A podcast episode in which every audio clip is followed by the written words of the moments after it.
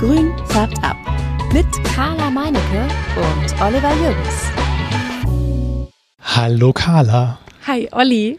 Hallo ihr lieben Substratis, hier sind wieder eure Pflanzenflitzpiepen. Wir sind unterwegs mal wieder, ähm, melden uns quasi jetzt mal wieder zusammen aus dem Urlaub zurück. Irgendwie haben wir die ganze Zeit, glaube ich, alleine was gemacht, oder? Ich, weiß, oder? ich glaube die ganze Zeit, eigentlich die letzten Wochen immer alleine, oder? Ne, wir haben ah, nee. einmal mit Stefan haben wir zusammen gemacht. Mit Stefan. Genau, ja. Mit Stefan. Ansonsten fast immer alleine. Was daran gelegen hat, dass ich die ganze Zeit im Urlaub war. Aber es war schön, oder? Ja, es war ganz ja. wunderschön. Ganz, ganz wunderschön in diesem deutschen Sommer. Ich habe schon gesagt, in 20 Jahren werden wir uns zurückerinnern und sagen, weißt du noch, 2023, da hat es im Sommer geregnet. Hm, das ist das letzte Mal. Genau, ich glaube auch. Wir wollen heute mal etwas machen, was wir noch gar nicht gemacht haben. Wir machen einen Grünfärblab-Hausbesuch. Oh ja, ja, ein Hausbesuch, das hört sich richtig gut an. Ja, genau. ja. Hausbesuch. Wir wollen das äh, Thema Karnivoren noch mal etwas vertiefen. Genau, es geht um Karnivoren, die so im äh, Sommer über ähm, ja, da sind und dann äh, aber auch keine Winterruhe machen. Habe ich das so richtig im Kopf? Ja, ne? Es geht vor allem ja im Prinzip um Karnivoren, die man innen hält. Ja, ja, genau, richtig. Das, also, dass sie halt nicht diese Winterruhe machen wie die Karnivoren von Green Jaws, die dann halt wirklich komplett oben ihr ganzes Blatt grün einmal äh, verlieren und ähm, die, die so immer grün sind. Und äh, ja, da sind wir heute bei Alex und äh, dürfen mal einen Einblick in seine Wohnung gewinnen und auf seinen Balkon bestimmt auch. Das sieht man immer bei Instagram. Und äh, der hat äh, seinen, seinen, ja, Carnivorus Karneval ähm, Instagram-Account. Also da geht es auch wirklich nur um Karnivoren und macht ganz viel Liebe fürs Detail, wunderschöne Videos und Fotos und ähm, ja, zeigt alles, was so in seinen Pflänzchen krabbelt und verdaut wird.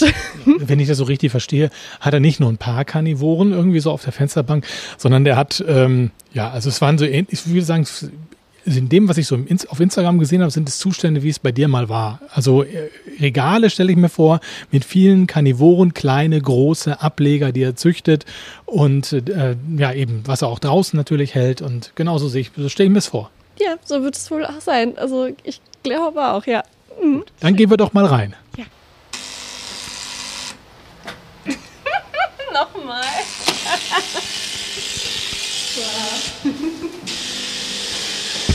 Hallöchen. Grüß dich, Alex. Hi. Hi, alles gut? Ja. Schön, dich zu sehen. Ja, kommt rein. Also man sieht schon, wenn man reinkommt beim Alex, worum es hier geht. Es hängen Pflanzen am großen Fenster unter der Decke. Es gibt ein großes äh, Metallregal mit vielem Pflanzen drin, mit Gewächshäusern, mit Pflanzen, die so da stehen, aber ganz viel Pflanzenlicht natürlich, auch im Sommer interessanterweise.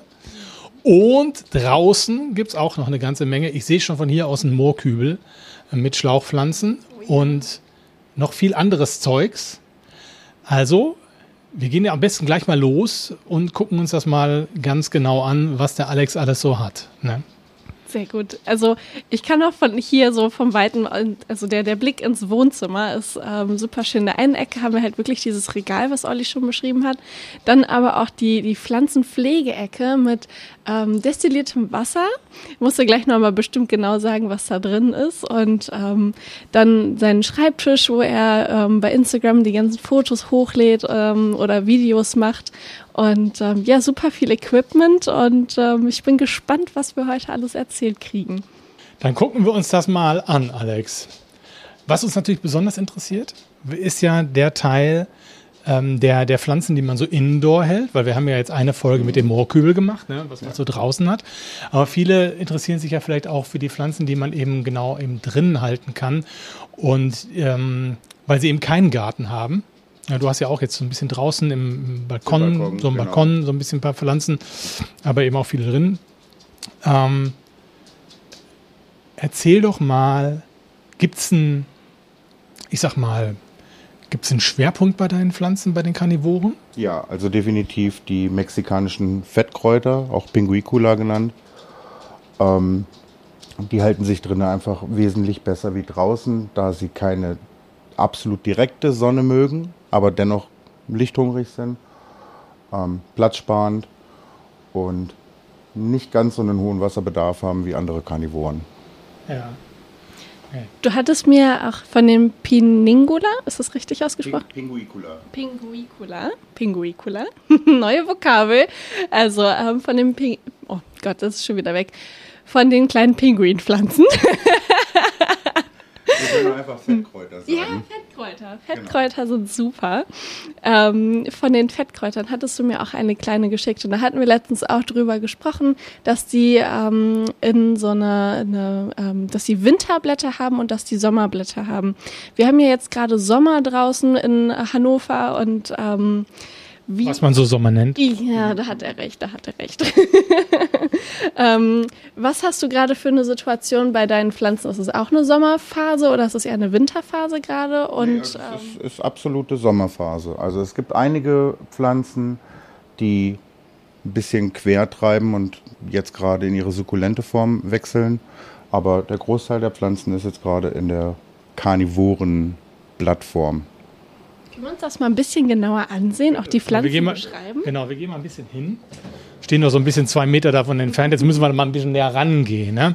Also, wo, wo, wo, wo fangen wir an? Ähm, die, also, du hast hier, du hast hier so mittig, hast du jetzt so ein großes Brett mit, mit vielen Fettkräutern. Genau, das ist meine Sammlung. Also das sind wirklich alles Mutterpflanzen ähm, und die, die ich selbst sammle. Und hier oben ist hauptsächlich Nachwuchs, ne, Ableger, die ich gemacht habe. Aber du hast überall nochmal ein Schildchen dran stehen. Das heißt also, äh, die sind doch so unterschiedlich und schwierig auseinanderzuhalten, dass es selbst für dich schwierig ist, sie auseinanderzuhalten, oder? Ja, nicht nur das. Ähm, viele Pflanzen sind Standortklone. Das heißt, die wurden irgendwann mal bei einer Expedition von einem ähm, Botanisten gesammelt, wurden vermehrt und in Umlauf gebracht. Und ähm, dementsprechend kann man zum Beispiel hier sehen, das ist eine von meinen Favoriten, Pinguicula elersiae. Die kommt jetzt aus dem Ascension-Gebirge.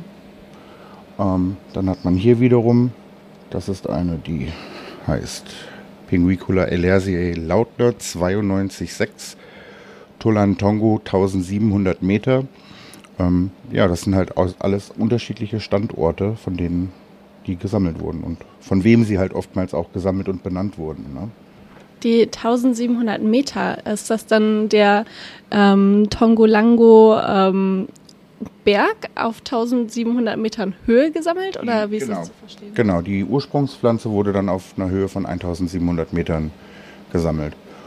Und wie das halt auch schon sagt, mexikanische Pinguicula sind im Endeffekt keine Sumpfpflanzen, also wie man das von Karnivoren ja gewohnt ist. Die wachsen auf Bergen, die wachsen in, ähm, in Kalksteinschlitzen, äh, also in kleinen, kleinen Kalklöchern ähm, im Gebirge. Ähm, genauso wie zum Beispiel hier oben die Heliamphoras, was dann nochmal eine andere Art ist. Die wachsen auch. Schlauchpflanzen, ne? Genau, genau. Die nennt man auch Sumpfkrug. Die wachsen auch auf den Tepui-Bergen Also, bis wo? in Borneo. Ah, okay. Das ist dann Borneo, ist Indonesien wieder, nicht Mexiko. Das ist dann nochmal äh, Richtung Asien dann rüber, alles klar. Wieso sind es denn überhaupt, wieso sind es denn die, äh, die Fettkräuter bei dir? Äh, Die Fett, äh, nee, wie sagt wie heißt Ja, Gott, Fettkräuter. Fettkräuter. Gott, also die, namentlich muss ich erstmal kurz nachdenken. Also warum, warum, warum das? Das ist witzig, weil als ich vor zwei Jahren mit dem Hobby angefangen habe und mir meine ersten Karnivoren im Baumarkt gekauft habe, habe ich eigentlich noch gesagt, so, "Hm, die Fettkräuter sind eigentlich ziemlich langweilig und ähm, war mehr so auf Nepenthes ähm, fixiert, Venusfliegenfallen, Schlauchpflanzen. Und durch meine Kontakte, speziell auch in die USA, habe ich Leute kennengelernt, die mir die ein bisschen näher gebracht haben. Und ähm, ja, die sind einfach sehr vielfältig, sie sind platzsparend, sie sind im Endeffekt einfach in der Haltung und man kann halt auch, wenn sie dann blühen, wunderbar damit hybridisieren. Also das ist jetzt auch mein nächster Schritt. Ich habe mir jetzt eine gewisse Sammlung aufgebaut. Jetzt warte ich, bis die ersten richtigen Blüten kommen und dann möchte ich dann halt auch mal kreuzen. Ne? Das ist ja auch vor allem in den USA wirklich so ein, so ein Hype, speziell mit den Pinguicula, die halt auch zu kreuzen und noch schönere Pflanzen rauszubekommen. Also hast du schon selber ähm, deine Pinguicula-Pflanzen ähm, vermehrt durch Samen oder, oder Nein. durch äh, Teilung oder so? Oder ist es dann Durch- das erste Mal? Durch Teilung. Also durch Teilung, das ist ziemlich einfach mit denen. Am besten macht man das aus der sukkulenten ähm, Blattform. Man, ist die Winterform? die Winterform, genau.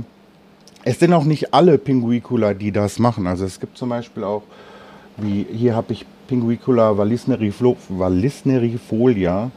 Ähm, die bildet eine Art Hibernaculum, Zwiebel und zieht sich quasi unter das Erdreich zurück. Also nicht alle ähm, machen diese sukkulente Blattform. Aber die, die es machen, da kann man beim Umtopfen ganz einfach ein paar Blätter abziehen. Das sieht man hier unten ganz gut. Da habe ich eine Box. Da liegen die Blätter auf reinem Vermikulit. Und das Vermikulit ist leicht feucht. Und nach ungefähr drei bis fünf Wochen kommen kleine Babypflanzen raus. Also so richtig wie bei Sukkulenten tatsächlich auch die genau, Vermehrung genau, ist, genau. kann man das hier auch machen. Das Also ist du ja nimmst einfach ein Blatt oder wie? Ja. Oder, ah, okay. Das ist ziemlich simpel. Du Und nimmst ein Blatt und legst es auf. Mhm. Auf Substrat. Hier unten siehst du das. Ähm, und dann lasse ich das normalerweise so zwei bis drei Monate, bis das, bis das alte Blatt komplett verrottet ist. Ähm, und dann wandern die weiter hier in die Töpfe. Ne? Dann sieht man dann halt kleine Babypflanzen. Die sind ja echt süß. die sind wirklich winzig. Also das sind ganz kleine süße Röschen mit so, ja, vielleicht acht bis zehn Miniaturblättern. Die sind total süß. Also müsst ihr auf jeden Fall bei Instagram mal vorbeigucken und euch ansehen. Die sind wirklich toll. Also diese jetzt, die sind drei Monate ungefähr alt, seitdem ich das Blatt abgezupft habe. Das war Ende, Ende April, Anfang Mai. Ähm, Wachsen relativ schnell dann, Ja, ne? ja, doch. Also kommt nat- natürlich dann auch wiederum auf die Art an. Manche sind ein bisschen schneller, manche sind ein bisschen langsamer. Ähm, dann kommt es auch immer noch drauf an.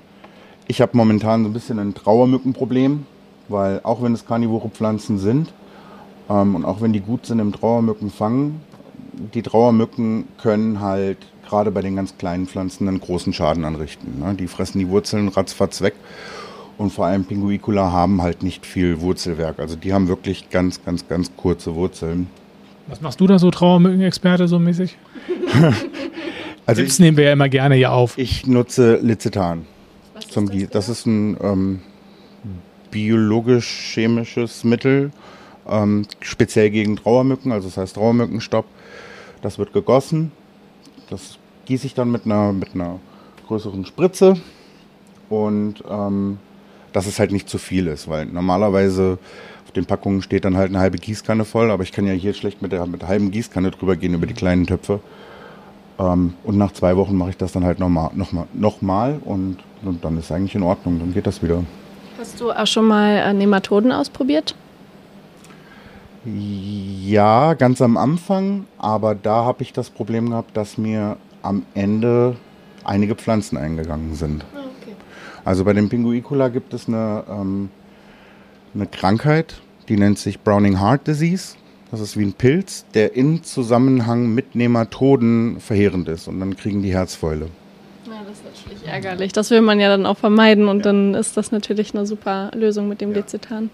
Was wir noch gar nicht geklärt haben, ist eigentlich, wie die Fettkräuter, also wo der karnivorische Teil ist sozusagen. Wie holen sie das Gefiech ran? Ähm, durch, durch Duftstoffe und natürlich auch durch die Farbe. Man kann ja sehen, die haben alle unterschiedliche Farben.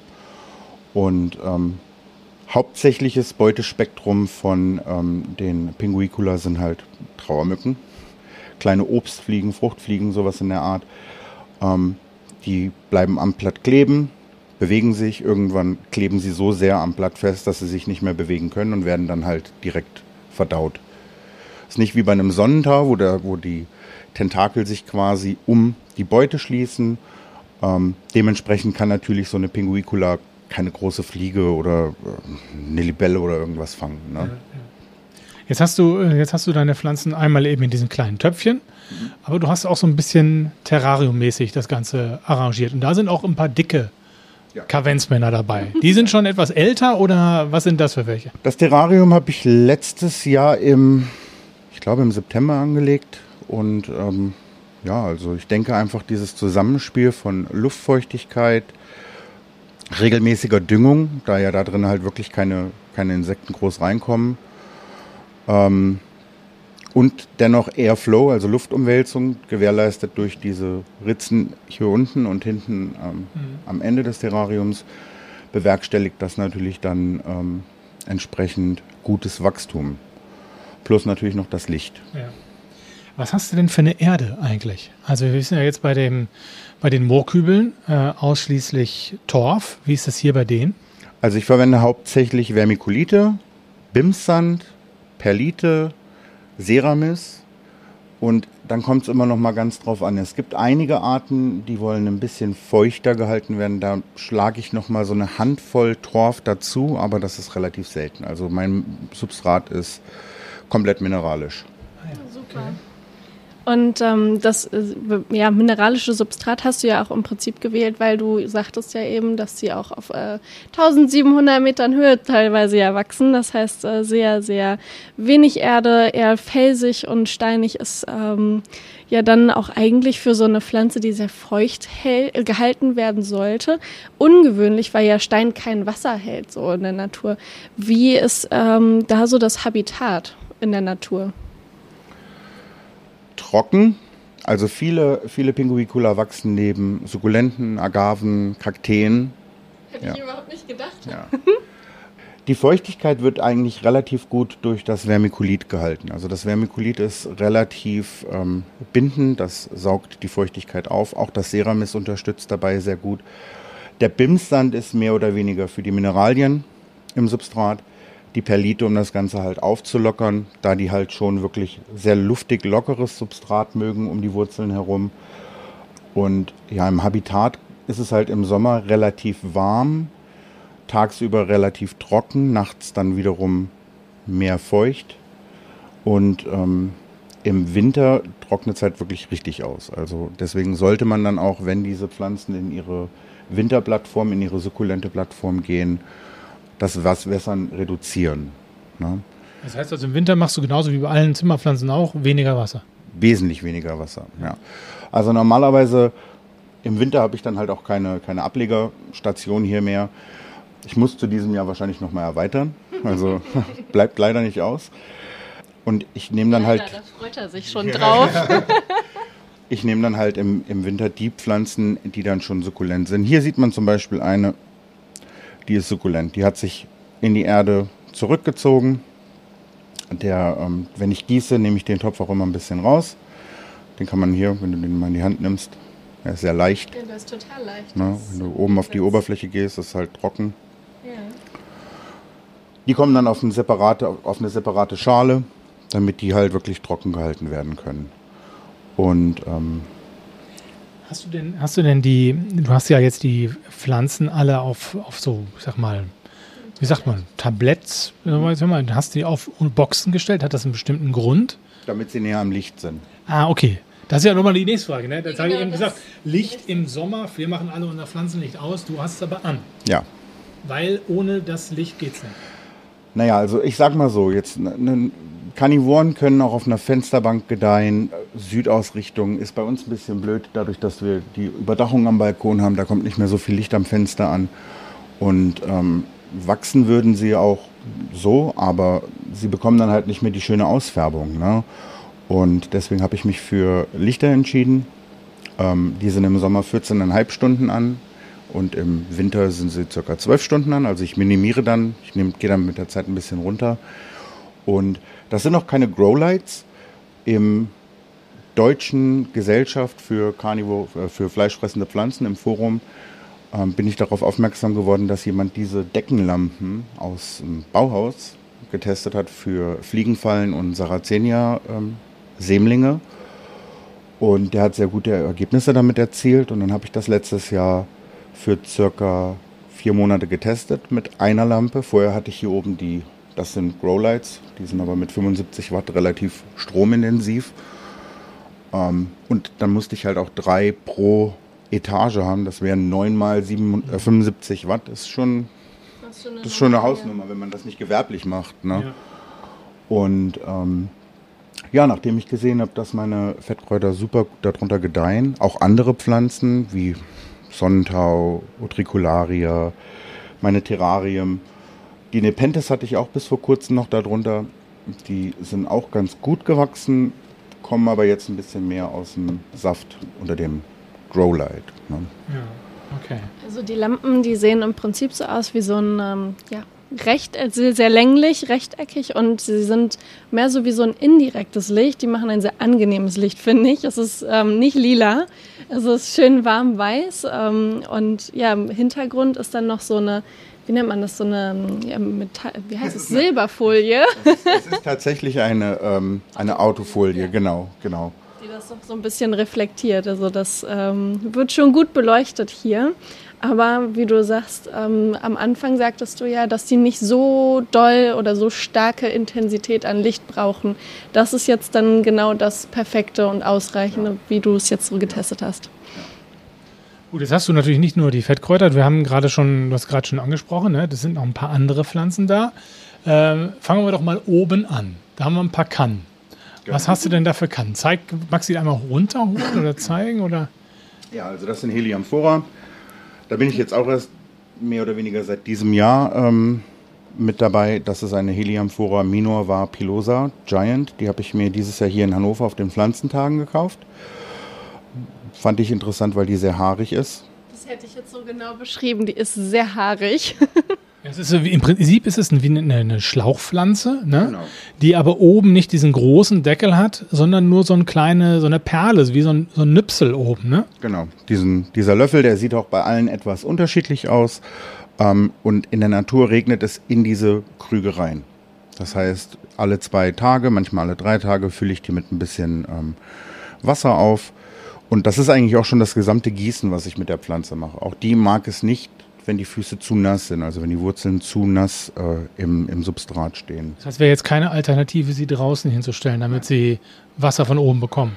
Als ich vor zwei Jahren damit angefangen habe und ganz stolz in einer ähm, Karnivorengruppe auf Facebook meine, ähm, die hier, meine Heliamphora heterodoxa minor gepostet habe, wurde ich von jemandem freundlich angesprochen, ich solle mir doch noch mal Gedanken über die Herkunft der Pflanzen machen und ähm, sie vielleicht reinstellen. Das ist keine Pflanze für draußen. Und es kam im ersten Moment ein bisschen harsch rüber, so wie er das gesagt hat, aber der hat meine Augen geöffnet. Also ich war ihm, ich bin ihm heute noch sehr dankbar dafür, weil jede neue Pflanze, die ich mir zulege, ich recherchiere halt wirklich erstmal, wo kommt die her? Was hat die für Lichtbedürfnisse? Was hat die für Wasserbedürfnisse? Ähm, wie wächst sie am besten? Ne?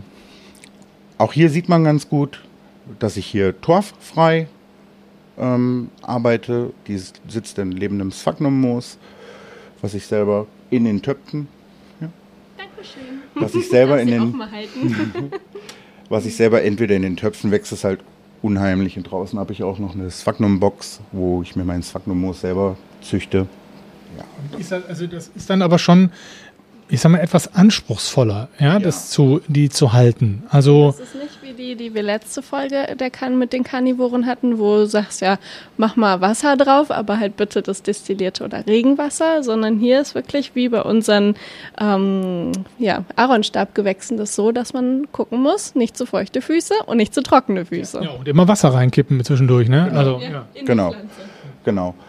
Ähm, ist jetzt vielleicht auch immer noch nicht die optimal oder die beste Haltung, die ich hier habe. Man, das Beste wäre natürlich auch in einem Terrarium mit entsprechend Luftumwälzung, vielleicht sogar noch mit einem Kühler oder in einem Grow-Tent, ähnlich wie die Nepenthes. Ähm, die mögen es oftmals, ähm, dadurch, dass sie halt auch vom Hochland kommen, ähm, tagsüber warme Temperaturen, nachts eine rapide Abkühlung ähm, mit entsprechender Luftfeuchtigkeit. Ähm, die, die mehr Luftfeuchtigkeit mögen, habe ich dann halt hier unter diesen Haubentöpfen stehen. Ähm, das ist jetzt noch eine sehr junge, die nennt sich Black Cherry. Ähm, die habe ich letztes Jahr als wirklich ganz kleinen Fussel bekommen und die hat sich jetzt in der Zeit wirklich super gemacht. Und man sieht es halt auch, ne, die, ähm, die Schläuche, die sterben halt nach einer Weile mal ab. Dann schneide ich sie ab und dann, damit einfach auch die Pflanze wieder mehr Licht bekommt. Ne? Und der ganze Topf ist jetzt ausgefüllt mit Spagnum, oder? Achso. Also unten drunter ist totes, totes Sphagnum. Ich Ah, habe okay. Neuse Neuseeland-Moos aus, äh, also Neuseeland Sphagnum-Moos. Das mische ich mit Perliten. Und obendrauf kommt dann noch mal eine Schicht lebendes Moos. Das hält die Feuchtigkeit einfach immer noch mal ein bisschen besser. Aber die sitzt letztlich in dem Lebenden, Ja. weil unten, da kommt sie gar nicht dran, an, das, an das Tote. ne? Nein. Also die hat zwar schon ein bisschen längere Wurzeln, aber die kommt definitiv nicht bis hier unten dran. Und die habe ich auch in einen extrem großen Topf getopft.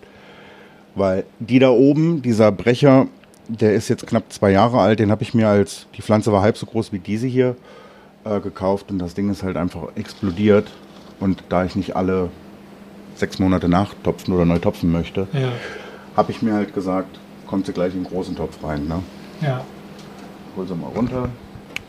Jetzt kommt der große Apparat von oben. Jo. Das ist schon so richtig. Wie nennt man, wie nennt man das? Äh, diese, diese Wuchsform. Ich hätte, äh, der Matze hatte, hatte der Matze nicht gesagt, dass die Pflanzen so in Horsten wachsen? Äh, Aber ich weiß nicht, ob, es, ob das jetzt ein Horst ist. Aber es sind auf jeden Fall ganz viele, ganz viele Pflanzen nebeneinander, ähm, die so richtig eng zusammenstehen. Kleine Schläuche halt, die so irgendwie so, ich sag mal, maximal 10 Zentimeter hoch sind. Ähm, sieht toll aus. In grün, ein bisschen rot. Also tolle Dinger. Ja, also ähm, wie gesagt, die ist jetzt hier knapp zwei Jahre alt, ist eine Heterodoxa X Minor. Das Minor macht halt die kleinere Größe. Es gibt natürlich auch Exemplare, die werden 40, 30, 40 Zentimeter hoch. Das passt natürlich hier nirgendwo in mein Regal rein bisher. Ist sowas denn selten jetzt? Ist das ähm, eine, eine eher seltene Pflanze? Ja, würde ich schon sagen. Also ähm, ich habe sie damals auch mit als einem der ersten Pflanzen noch aus dem Baumarkt bekommen, aber, aber von ähm, einer Spezialgärtnerei hier aus Deutschland, die an den Baumarkt verkauft mit einem Aufkle Aufkleber Rarität. Das klingt so, wenn das, wenn sowas im Baumarkt verkauft wird. Ne? Wir sagen ja schon bei ganz vielen anderen Pflanzen äh, im Baumarkt verkauft, in zwei Wochen tot.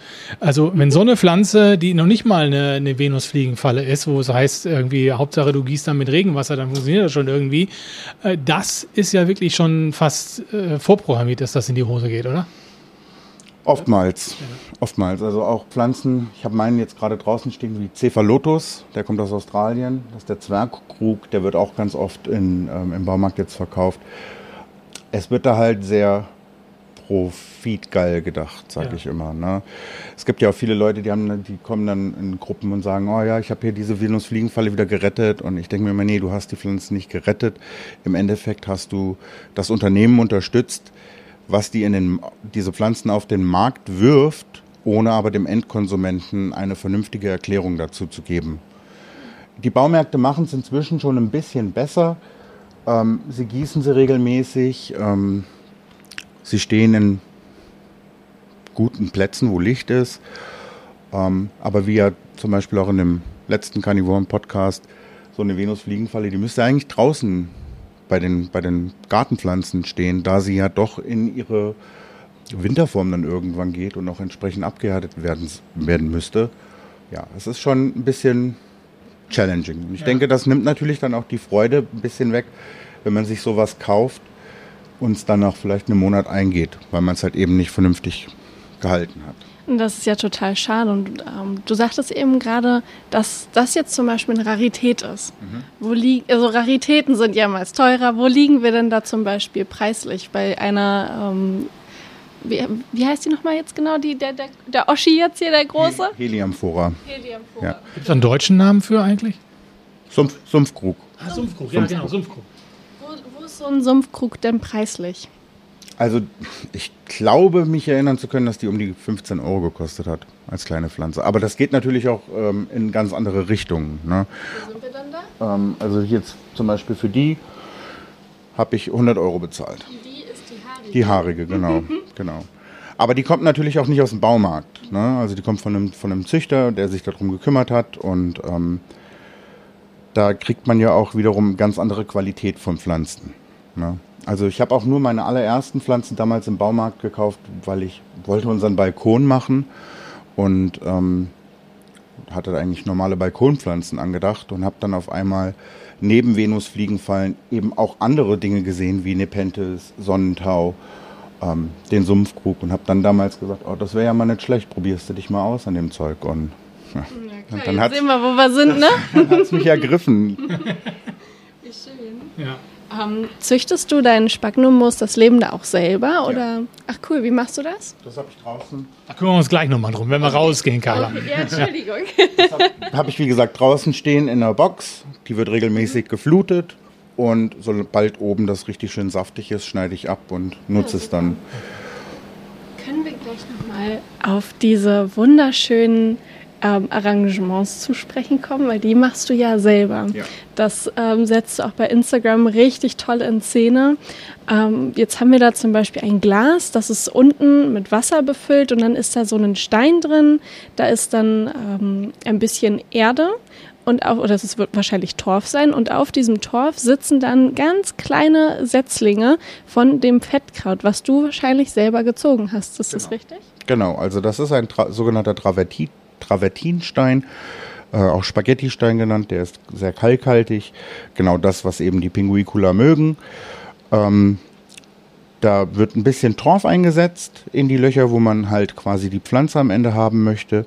Und der Stein sitzt dann im Wasser und durch die Kapillarkraft ähm, zieht er sich das Wasser halt in einer entsprechenden Menge hoch. Somit ist gewährleistet, dass die Pflanzen nie zu viel und nie zu wenig Wasser haben. Ne?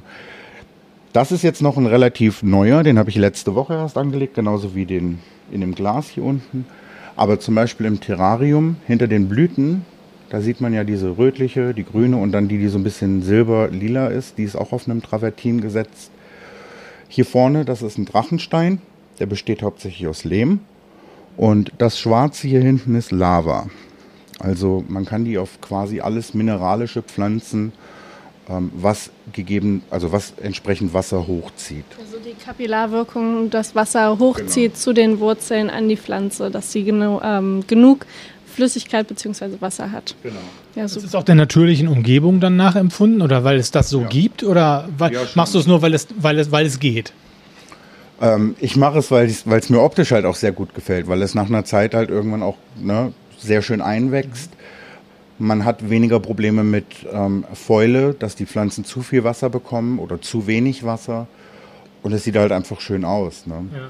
Man hat ja jetzt hier im Terrarium auch das hier vorne, das helle, ist für mich jetzt noch ein Experiment, das nennt sich mexikanisches Lochgestein. Das ist mehr wie so eine Granitart, das zieht gar kein Wasser hoch. Dadurch, dass ich das Terrarium aber alle paar Tage leicht einsprühe, scheint es den Pflanzen auch auszureichen. Also, oder wie zum Beispiel hier diese Treibholzstücke. Hier unten, das habe ich auch neu angefangen, das ist auch ein äh, Stück Mangrove. Da habe ich einfach mein mineralisches Substrat draufgelegt und habe dann einfach ein paar Pflanzen draufgeschmissen. So ein paar ja. Überreste, sag ich mal. Okay. Carla macht immer fleißig Fotos, das hört ihr natürlich nicht, aber das werdet ihr dann sehen, wenn ihr bei Instagram hinterher den, äh, den Post dann seht. Wir machen immer zwischendurch jetzt hier ein paar Fotos und natürlich könnt ihr auch beim Alex auf den, auf den Kanal gehen. Ähm, sagen wir dann gleich nochmal, äh, Carnivorus Carnival. Ne? Aber schon mal an dieser Stelle, sagen wir da zwei oder dreimal, dann könnt ihr da immer schön draufgehen und gucken, was der Alex da so macht. Ne? Gut, jetzt haben wir das, das, das, das, das. Was wir noch nicht hatten, sind die Kannenpflanzen. Da hast du jetzt so einige Nepenthes hier. Alles noch relativ kleine. Da ich halt, wie gesagt, kein, ähm, kein Grow-Tent habe und aber natürlich den Pflanzen gerecht werden möchte. Hier haben wir auch noch mal zwei Heliumphora. Ne? Ja. Die sind jetzt noch relativ klein. Die jetzt hat ihren ersten adulten Schlauch bekommen. Sieht natürlich immer noch nicht sehr adult aus. Ja, bei den Nepenthes ist eigentlich mehr oder weniger alles so über Samen gekommen. Also hier vorne haben wir Sämlinge. Die habe ich äh, letztes Jahr bei einem Giveaway von, von jemandem aus Indonesien gewonnen. Ähm, habe die dann aus den Samen selber rangezogen. Andere sind wiederum Geschenke von Freunden. Die habe ich zum Beispiel von einem Freund aus Gießen bekommen zu meinem 1000 Follower Giveaway. Oh, die sieht echt toll aus. Die hat so pink, rot, dunkelrot und aber auch gelbe Farben. Auch die Blätter sind richtig rot. Sehr, sehr schön. Unten so ein, so ein weiß, äh, so einen weißen Bauch, ne? Also, ja. ich finde, es sieht so ein bisschen aus wie so, eine, wie so ein Insekt irgendwie, finde ich. So, ja. so wie so ein, mit den Flügeln fast so. Also, schon interessant. Also, die Kanne selbst wird natürlich, man sieht hier diese, diese, ähm, Form, die wird später nicht, ich will jetzt nicht Zähne sagen, weil das wäre das, das falsche, der falsche Ausdruck, aber das Peristom hier oben, das wird halt noch markanter. Ja. Ne? Ähm, wie gesagt, die Pflanze ist jetzt ungefähr anderthalb bis zwei Jahre alt. Ja, das ist eine Pflanze, die auch hier oben überall ist. Leider bilden die hier am Fenster, das war das, was ich vorhin meinte, nicht so unbedingt die schönsten Kannen aus, wenn überhaupt. Weil das Licht nicht richtig weil das Licht fehlt, genau. Also unabhängig von der Luftfeuchtigkeit für die Kannenpflanzen ist Licht immer das A und O.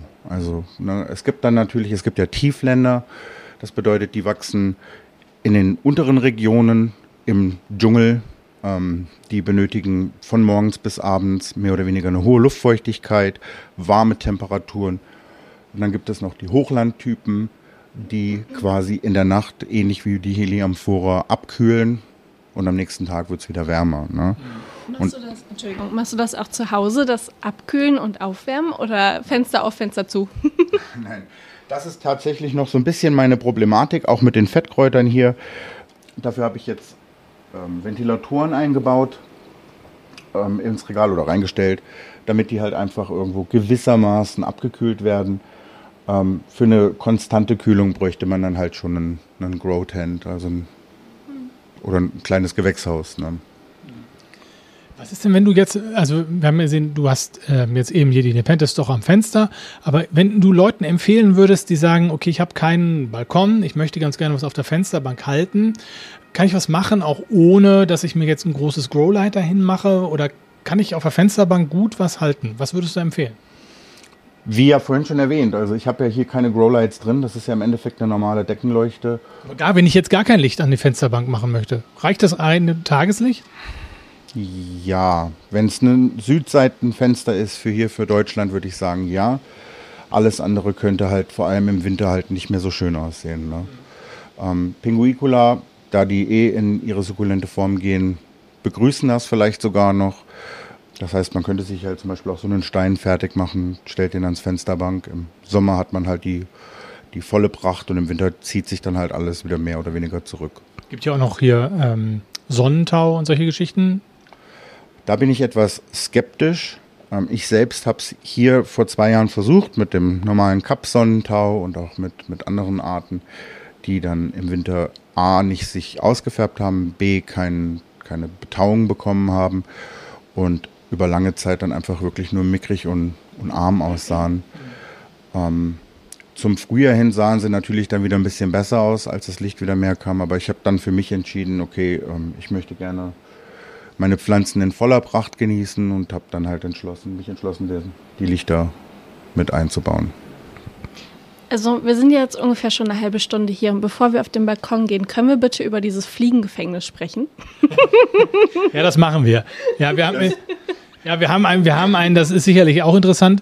Äh, hier über ähm, Alex Schreibtisch hängt so eine ganz große Ringleuchte, die du sicherlich brauchst für die Videos und allen möglichen Kram. Und da drin ist ein kleiner Kasten. Und in diesem Kasten sind ganz amtliche Brummer, möchte Aber man schon. Hallo, richtige, richtige Brummer. Also Ja. Willi die Fliege, ne?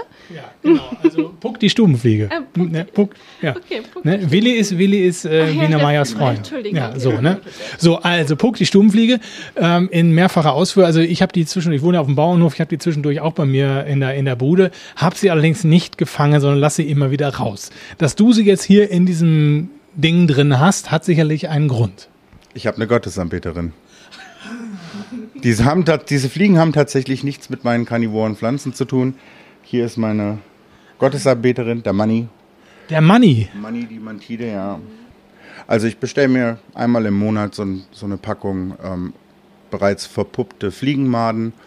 Die sind dann im Kühlschrank gelagert und ähm, da kommen dann irgendwann, wenn man die aus dem Kühlschrank rausholt, kommen irgendwann die Fliegen raus und die verfütter ich dann, dann Wie holst du die denn raus jetzt hier, um die Money zu geben? mit der Pinzette. Kann man so, kann man so greifen? Man könnte es jetzt auch im schlimmsten Fall fünf Minuten in den Kühlschrank packen, dann sind die Fliegen quasi Schockstarre. genau, genau, dann fährt der einen Kreislauf runter und ähm, dann kann man die mit der Pin Ich fange sie so, also Die sind doch jetzt auch nicht. flugunfähig, oder? Können Nein, die das nicht? sind jetzt- das ist okay. Das sind nicht so wie die Gekauft Drosophila. habe ich sie eigentlich als Schmeißfliegen, sind aber keine Schmeißfliegen. Ähm, ich habe mir jetzt erst gestern wieder ein neues Päckchen bestellt, weil Schmeißfliegen sind nochmal doppelt so groß. Ja, und hättest Weil- gern doppelt so groß. Ja, ja, er, ich nicht. Also ähm, er möchte da eher große Fliegen haben. Ähm, es muss halt auch irgendwas sein, wenn wir zum Beispiel mal im Urlaub sind oder wie jetzt in, in zwei Wochen sind wir für eine Woche in Rumänien, dann kümmert sich meine Mutter hier um alle Pflanzen und auch um die Gottesanbeterin. Und da musste halt irgendwas kommen, herkommen, was meine Mutter halt im Endeffekt noch machen kann. Also die würde da nicht mit Schaben oder sowas anfangen. Ja. Das wäre zwar noch ein bisschen einfacher zu füttern, da die nicht wegfliegen können, aber ähm, ja, wie gesagt, das, das passt so. Ne? Ja, sehr gut. Okay. Gut. Cool. Ja, dann würde ich sagen, gehen wir jetzt mal äh, raus auf den Balkon. Bevor wir rausgehen, korrigiere ich mich noch mal ganz kurz. Die Heliamphora kommen natürlich nicht aus Borneo, die kommen, die Tepuy-Berge sind äh, in Venezuela und in Brasilien. Gut, haben wir das auch klargestellt, bevor es hinterher irgendwelche Kommentare gibt. Da Ne? war ich etwas verwirrt, ja. Gut, dann aber raus.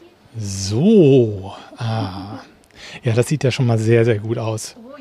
Wird ja mein Herz als frischer Moorkübelbesitzer, äh, geht da ja gerade auf. Ne? also, du hast hier so in den, in den großen Balkon, das ist so ein richtiger ja, äh, Steinbalkon, der am Haus fest dran ist sozusagen. Den hast du sehr, sehr gut äh, nutzbar gemacht, finde ich. Ähm, und hast da mehrere Bassins eingelassen, wo du die Karnivoren eingepflanzt hast. Da dann wahrscheinlich in doch in Torf, ne? Oder? Das ist dann doch Torf, ja.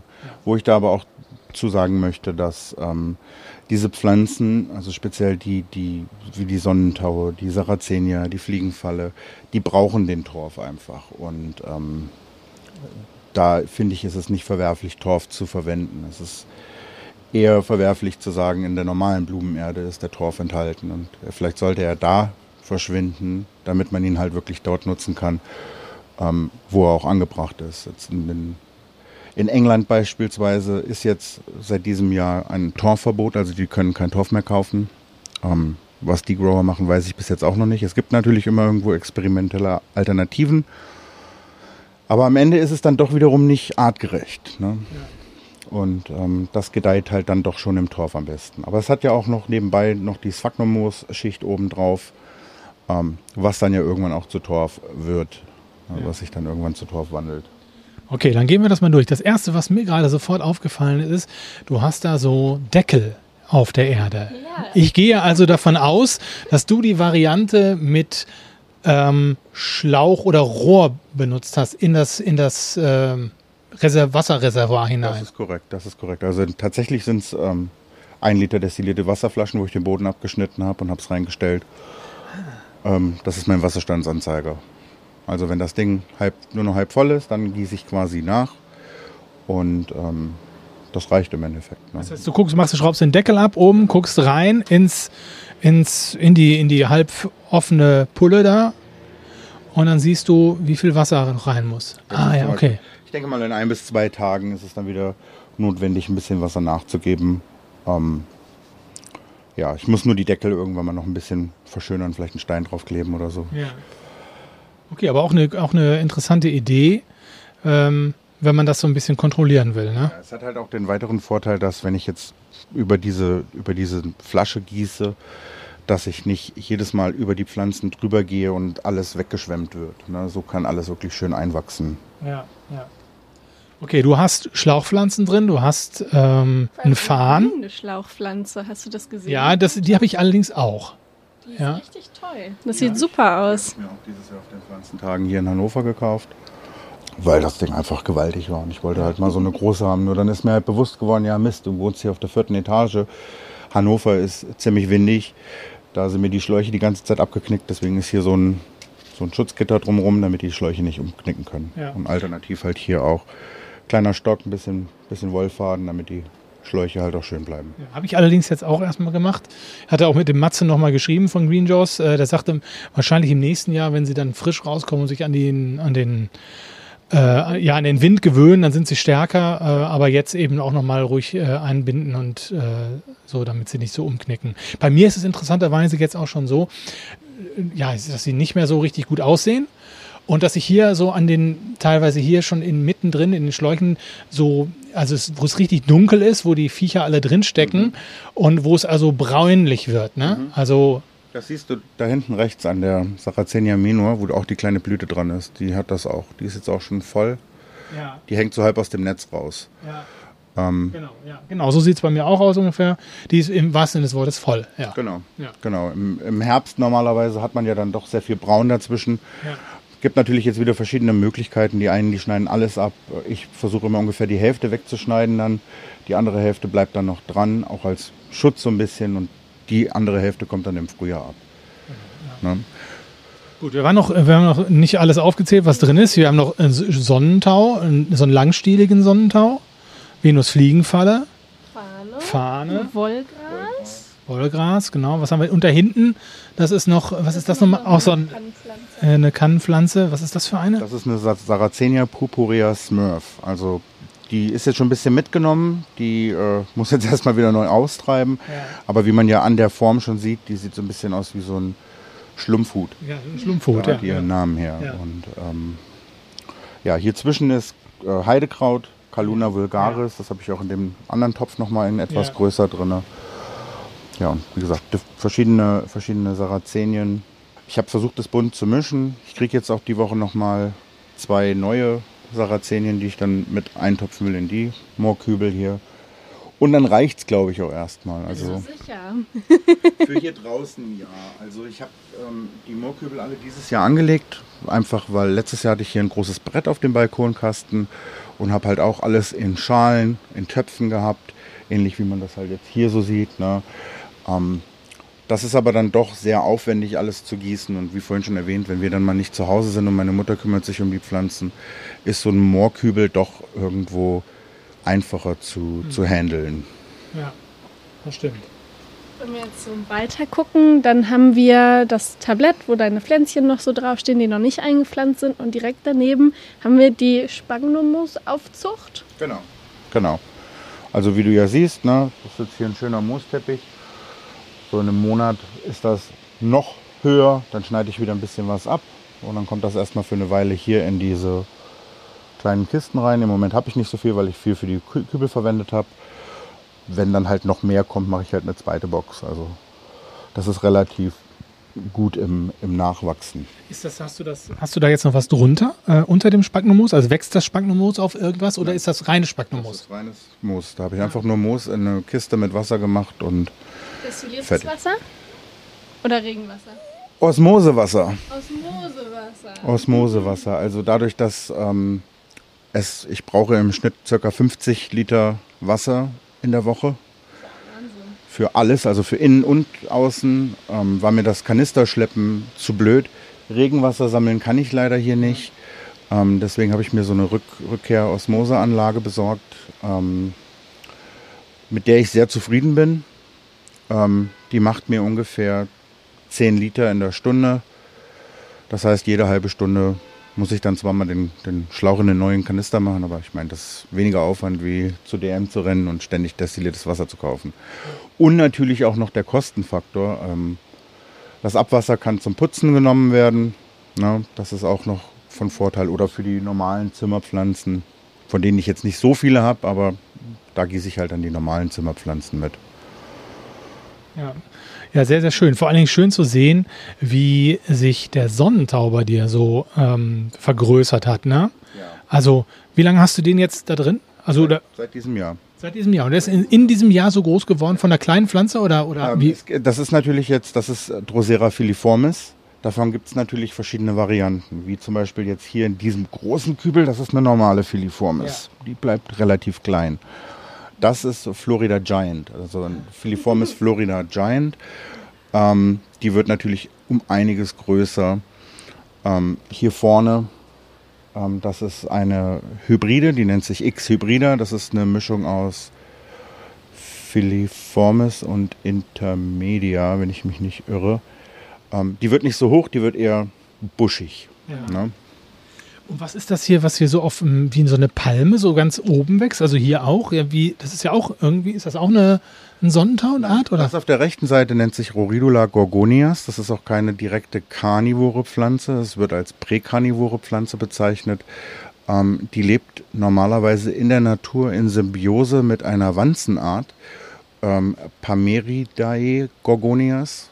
Das heißt, so heißt die. Ähm, die lebt auf dieser Pflanze, kann sich auf der Pflanze fortbewegen, frisst die gefangenen Insekten und die Ausscheidungen sind dann quasi der Dünger für die Pflanze. Das ist ja super cool. Die sieht auch toll aus, also habe ich noch nie gesehen. Der, der, Klebstoff dieser Pflanze ist auch anders wie bei einem Sonnentau. Also Sonnentau besteht aus, also äh, ist auf Wasserbasis und der Klebstoff von der Roridula ist auf Kautschukbasis. Also wenn ich so alle zwei Monate entferne ich die alten Blätter und selbst die alten vertrockneten Blätter sind extrem klebrig. Also es ist wirklich wie Sekundenkleber an den Fingern.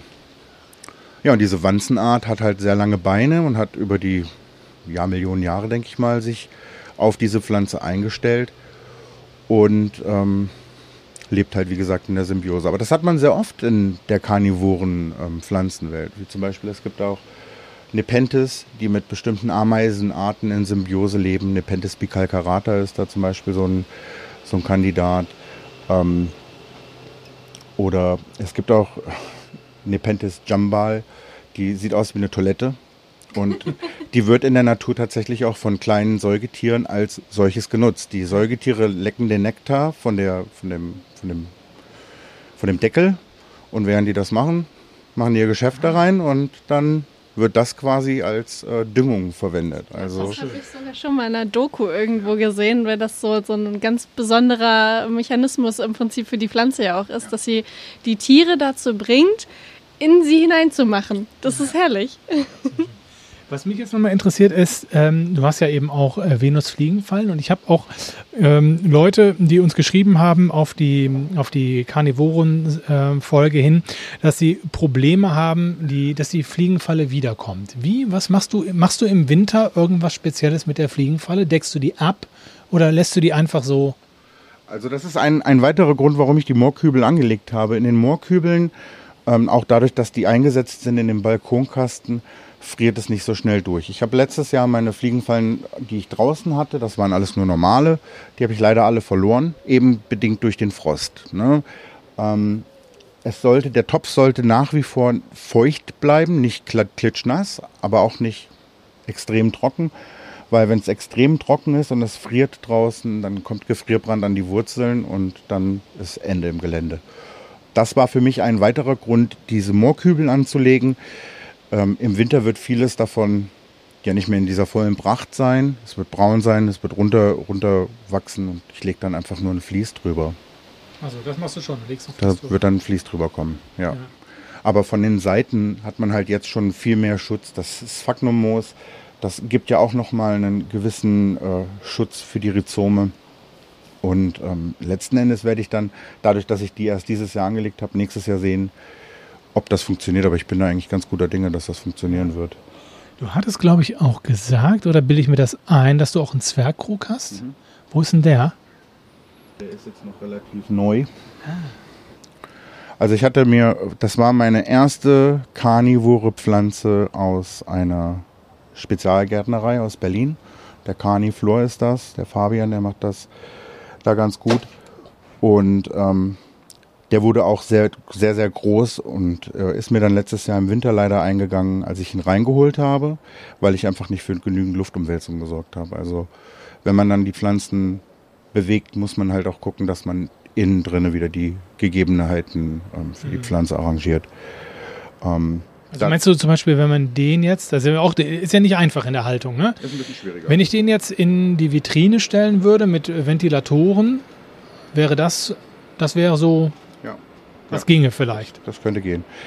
Es gibt natürlich da auch wieder unterschiedliche Methoden. Ich habe von, mich mit Leuten unterhalten weltweit, die haben gesagt, ich lasse den komplett im Anstau stehen. Dann, dann habe ich wieder Leute, die sagen, ich gieße den nur, wenn der Topf leicht wird. Das ist das, was ich mache. Also ich gieße den wirklich nur, wenn er schon halb ausgetrocknet ist wieder. Dann kriegt er wieder eine neue Runde Wasser.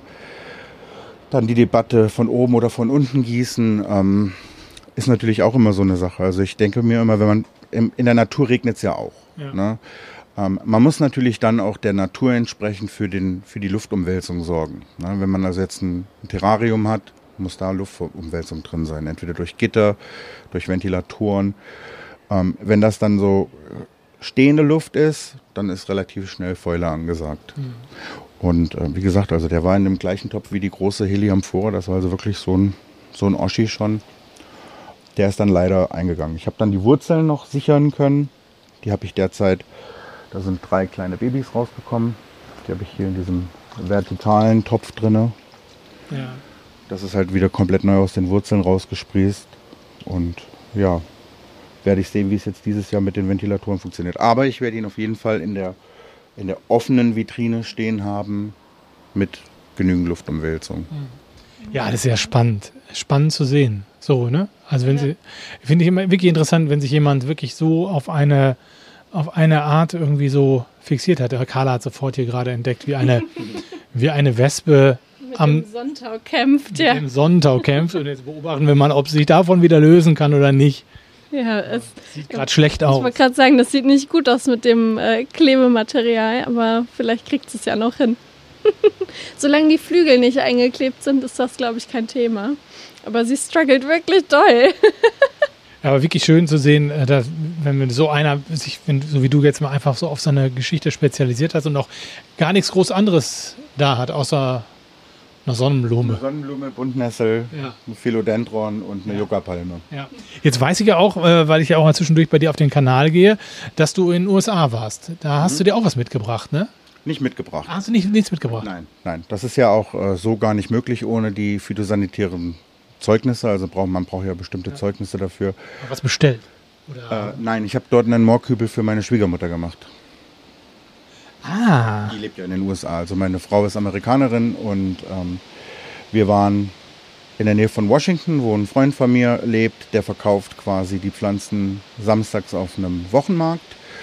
Und ähm, ja, dadurch, dass wir halt schon länger in Kontakt sind, hat er gesagt, hier, willst du nicht mal was machen? Und dann habe ich gesagt, ja klar, für meine Schwiegermama mache ich doch gerne Moorkübel. Die hat sich auch riesig gefreut. Und ja, das ist, das ist dann halt in den USA geblieben. ah, okay. Super. Gibt es denn, gibt's denn Pflanzen, die du dir, die, dir- die dir noch wünscht? Wo du sagst, das ist noch so auf meiner, auf meiner Wishlist? Ja, es, es gibt schon noch einige Pflanzen, also vor allem in der Pingu- Pinguicula-Richtung. Ähm, es sind sehr viele ähm, Züchter in den USA, die halt Hybriden kreiert haben, die wirklich super schön sind. Das möchte ich irgendwann alles mal besitzen. Brauchst du noch eine größere Wohnung mit der vielleicht? Er sagte ja schon, er Oh, das muss irgendwas weg. Es muss irgendwas weg.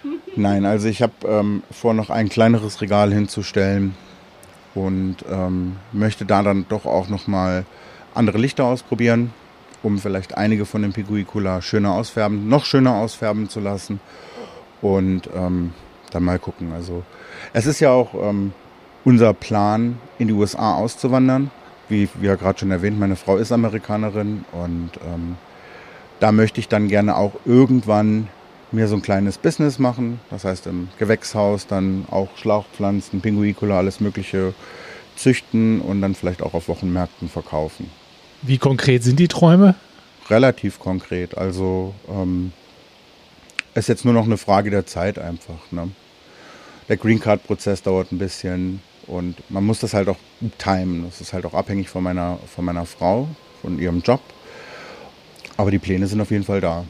Sehr gut. Auf jeden Fall doch ein großes Ziel. Definitiv, definitiv, ja. Ja, sehr schön. Dann muss man wahrscheinlich sich von diesen Pflanzen ein bisschen trennen, oder? Du musst einen Ausverkauf machen, ja? Oder, Ähm, oder willst du die, kriegt man die alle rüber?